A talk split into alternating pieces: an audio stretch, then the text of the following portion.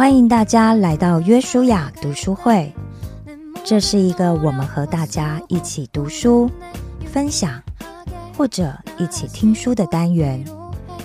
这个节目是由戏剧圣经和我们 WAV CCM 共同制作播出。而这次我们要读的书，是由基督教旧事传播协会以及淡江教会制作的《水到渠成》这本书。这本书是由廖年明以及张路德两位服侍者累积过去的辅导经历，集合了三十篇生命故事汇整而成。这里面的故事主角，最年轻的有十八岁，最年长的有六十六岁，有单身男女，有夫妻，有父母，有孩子，也有爷爷奶奶。经由当事人对成长历程和原生家庭的反思，再透过牧者辅导的角度，借由前人的经验或者圣经的教导来协助思考。最后也会提供每一位正好遇到相同情景的朋友们，该如何应应，怎么样为主而活，怎么样珍惜每一个当下的一些建议。但愿每一位朋友都可以在这里得到鼓励，学习到智慧，并且得到从神而来的医治与安慰。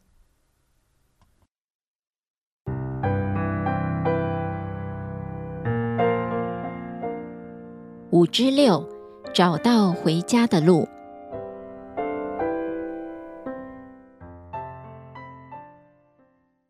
记忆中，妈妈总是在坐月子。我周岁后就交给奶奶带，跟奶奶睡同一张床。戒奶嘴之后，影头一来就吸着奶奶的老乳头。上小学、国中仍然跟奶奶睡，直到离家读高中。因此，跟奶奶建立很亲密的祖孙缘。奶奶不仅是奶奶，也是奶妈，也是我生命中最重要的亲人。直到现在，一想起过世十五年的奶奶，我总是热泪盈眶，不能自已。印象中，奶奶打理我日常生活琐事，每一天清早起床，烧热水给我洗脸。为我准备早餐、洗衣服、烤地瓜给我吃，给我零用钱。妈妈则忙着生小孩。我后面迎来了五个弟弟，一个妹妹。断奶后都一样，由奶奶接手照顾。在小学当校长的爸爸说要五育并重。我念高一时，妈妈生了小弟。当时她已是三十八岁的高龄产妇，还记得当时同学一听说我又多了一个弟弟，都笑说：“你妈妈还在生啊！”我脸一红，还理直气壮的说：“你家弟弟有我家多吗？”从此，弟弟多成为我一生的修炼及功课。妈妈一直无暇顾及我们，我们姐弟跟奶奶很亲密。却跟妈妈很疏远，婆媳战争从此展开。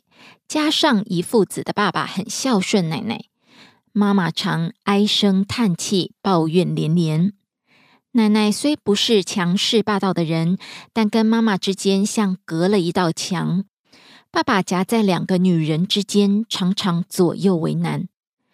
每当奶奶跟妈妈冲突的时候，我总是跟奶奶同一国。觉得妈妈不顺奶奶心意，想当然尔，我不得妈妈的疼爱，跟妈妈之间没有战火，只有冰山。直到高中毕业离家到台北念大学，母女关系才慢慢缓和。但妈妈曾经对我冷言冷语的伤害与抱怨，在我的内心深处总是痛。大学毕业后。我工作、结婚、生子，经历人生不同角色，再回头看妈妈的一生，才明白她的痛苦及难处。爸爸是独子，一代单传，所以希望下一代能多一些壮丁。妈妈无怨无悔，为家族增添壮丁，到后来却得不到子女的爱。二十年前，爸爸退休，跟妈妈搬来淡水住。我们有更多机会相处，也慢慢理解妈妈的苦楚。信主后常祷告，求主饶恕我年少不懂事，总是顶撞妈妈，无法体会妈妈的辛劳，无法设身处地同理妈妈的感受。主啊，求你饶恕我用负面思维来看待妈妈，求主挪去我内心的不满。放下妈妈曾经对我的言语伤害，求主的慈爱浇灌我，恢复我，更新我，怜悯我，能找到与妈妈之间的恩典之路。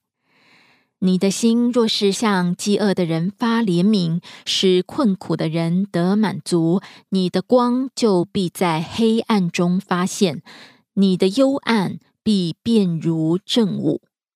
以赛亚书。五十八章十节之后，我参加了生命会谈课，在一个安全的空间，每个人谈着自己的感情与情绪，没有对与错，是一种生命与生命的对话。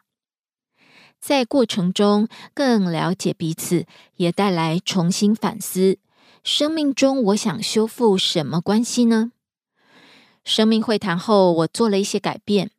我想修复母女的亲密关系，我想找到回家的路。妈妈家就住在我家楼上。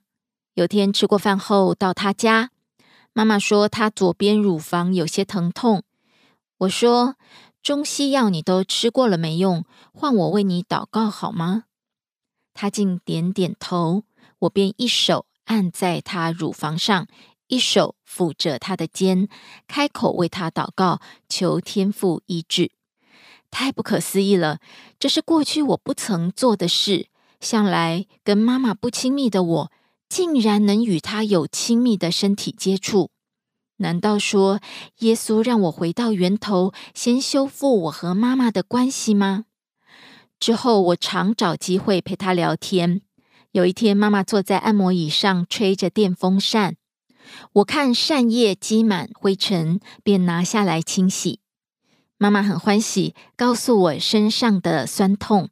我随即帮她按摩，之后又为她祷告，求主医治。某一天跟妈妈闲聊时，她说后面有一撮头发翘翘的，很不舒服。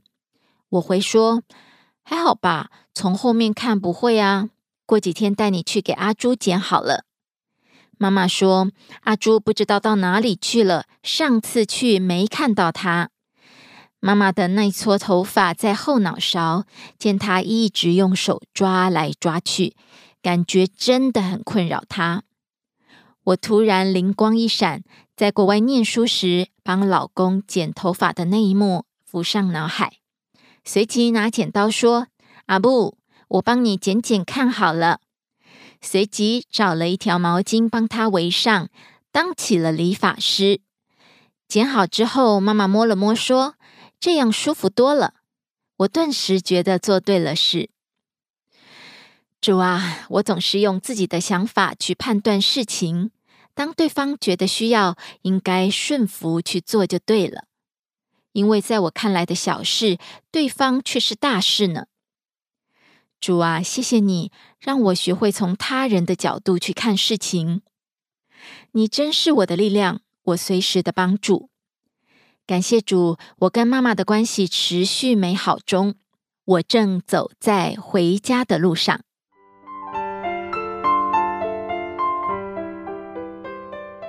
联名老师路德老师回应：回应一。你在孩子生命拥有多少股份？许多人以为孩子是我生的，身上流着我的血统，所以我拥有孩子百分之一百的股权。其实，你对孩子的影响关键在于你陪他成长的时间有多少。尤其零到六岁是关键时期。科学家曾经做了一个实验，将一枚鸡蛋放入鸭子窝，当小鸡孵出来，它就亦步亦趋跟着鸭妈妈。鸭妈妈下水，小鸡竟然也想冲进水里。这就是动物在幼年期的认同模仿天性。然而这一段时间往往是最辛苦的，再加上年轻的父母全心投入工作，所以便把孩子交给爷爷奶奶来照顾。C 女士就是最典型的例子，她与母亲之间冲突不断，未尝不是早期种下的因。所以鼓励年轻的父母，再辛苦也要陪伴小孩。不要等与孩子关系疏远或楼歪了，再怪爷爷奶奶。回应二，倾听中有爱，爱中有了解。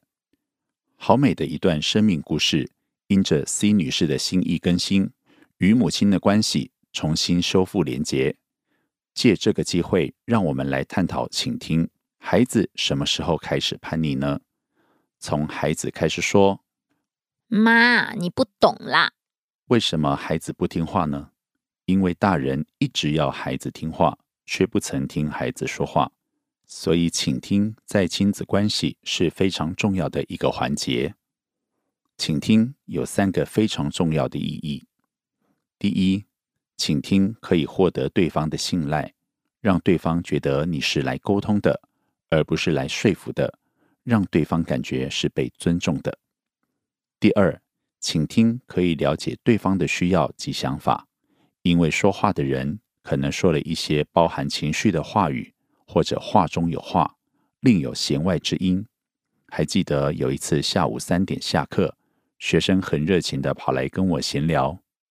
老师上了一整天的课，想必一定累了。我眉飞色舞的回答：“不累不累。”结果搞了半天，原来他已经买好高铁的票。希望老师下午五点准时下课。第三，请听可以掌握事实及现况。当妻子说“我每天很忙，都忙不过来”，丈夫就可以透过倾听来了解妻子在忙什么，可以提供妻子哪些协助。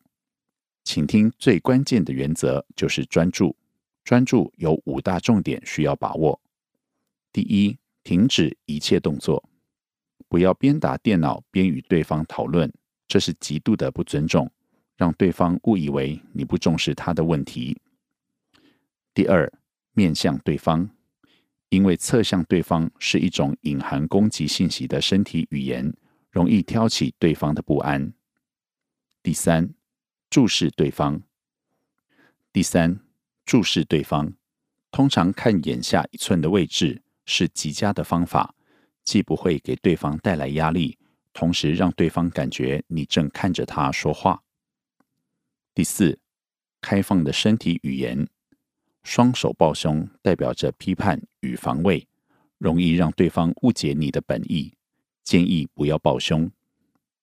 第五，身体前倾，身体前倾会让对方感觉你真的非常想了解他，而更乐于表达他个人的感受与想法。为了提升与他人沟通的品质，所以我们一定要开始学习如何高度专注。回应三：体验胜过说教。在解开亲子战争密码的课程中，我询问课堂中的父母，哪些是孩子的叛逆行为呢？不写功课、骂脏话、不打招呼、顶嘴打架、脸臭臭、说话时不正眼看人。交异性朋友，男生留长发，说谎欺骗，穿耳洞，偷钱偷东西，刺青。有趣的是，每个父母的观点皆不尽相同。这个现象激发我们再次醒思：到底哪些行为才是孩子的叛逆行为呢？就我的观点，孩子没有叛逆期，只有自我探索期。孩子自我探索最常见的有三个时期，第一期是二至三岁，也就是狗也嫌的年纪，开口闭口都说不要；第二期是七至八岁，开始学会顶嘴；第三期是十三岁至十八岁青春期。开始会做一些让你血压升高、晚上睡不着的事。这三期其实就是孩子成长、探索、蜕变期，它有三个重要的意义。第一，孩子在寻求独立，孩子开始会独立思考，想要自己做决定。孩子跟我顶嘴，我通常很感动，表示我的孩子有主见，会思考。我觉得养儿育女就是授权的过程，逐步的将生活的决定权还给孩子。小时候，孩子该吃什么，该穿几件衣服，什么时候该写功课，几点该睡觉。电脑可以玩几个钟头，权数由父母来决定。叛逆就是夺权的开始，孩子想要拿回自己的生活决定权，所以我们家在很早的时候就把决定权还给孩子。父母最重要的是协助孩子学会思考，而不是禁止孩子思考。只要他听从父母的话，父母就是孩子的教练。如何利用引导技巧协助孩子思考，是每个父母都需要学习的。第二，孩子在探索学习。教导有一条原则：体验胜过说教。郭台铭先生也说过类似的话：失败是最好的教练。当父母发现说教达不到效果，让孩子去体验，也是一个非常有效的方法。我的好友杨田林老师。带着全家去爬山，出门前发现十岁的男孩糖糖穿着昨天新买的皮鞋，他忍不住提醒孩子，爬山要穿旧布鞋。糖糖非常有主见的拒绝爸爸的提议，爸爸也给予高度尊重，于是全家快乐的出发。当爬到半山腰，糖糖脚跟已肿起水泡，他坐在大石头上哭了起来。突然看到爸爸从背包亮出一双旧布鞋。糖糖立刻破涕为笑，开心的穿起他的旧布鞋。从此，爸爸在给他建议时，他开始学会倾听。当然，体验有其风险与成本，父母必须考量能补救、可承担的前提，让孩子去探索他的人生。第三，孩子在刷存在感。每个人都需要存在感，孩子的叛逆有时只是在刷存在感。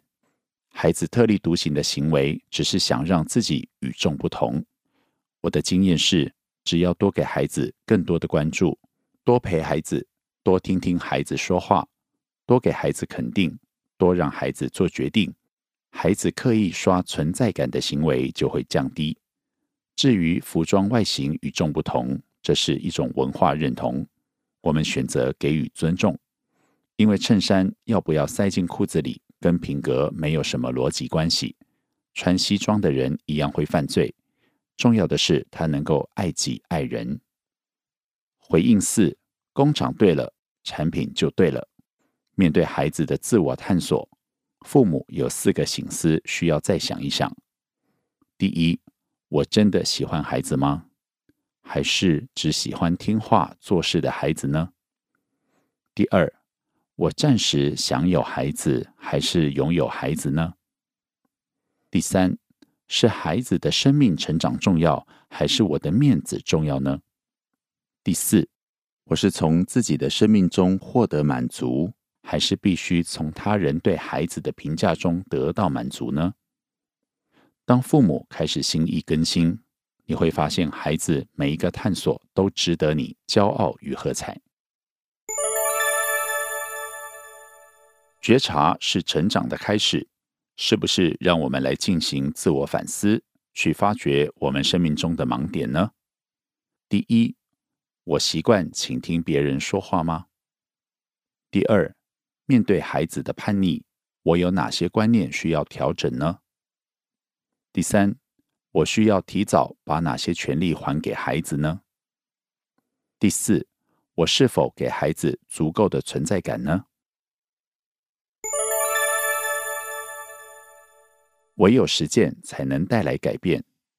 我们要不要来尝试做个练习，与所爱的人很专注的聊一聊？第一，我要设计哪些情境让孩子自行去体验呢？第二，请认真回答父母四个醒思。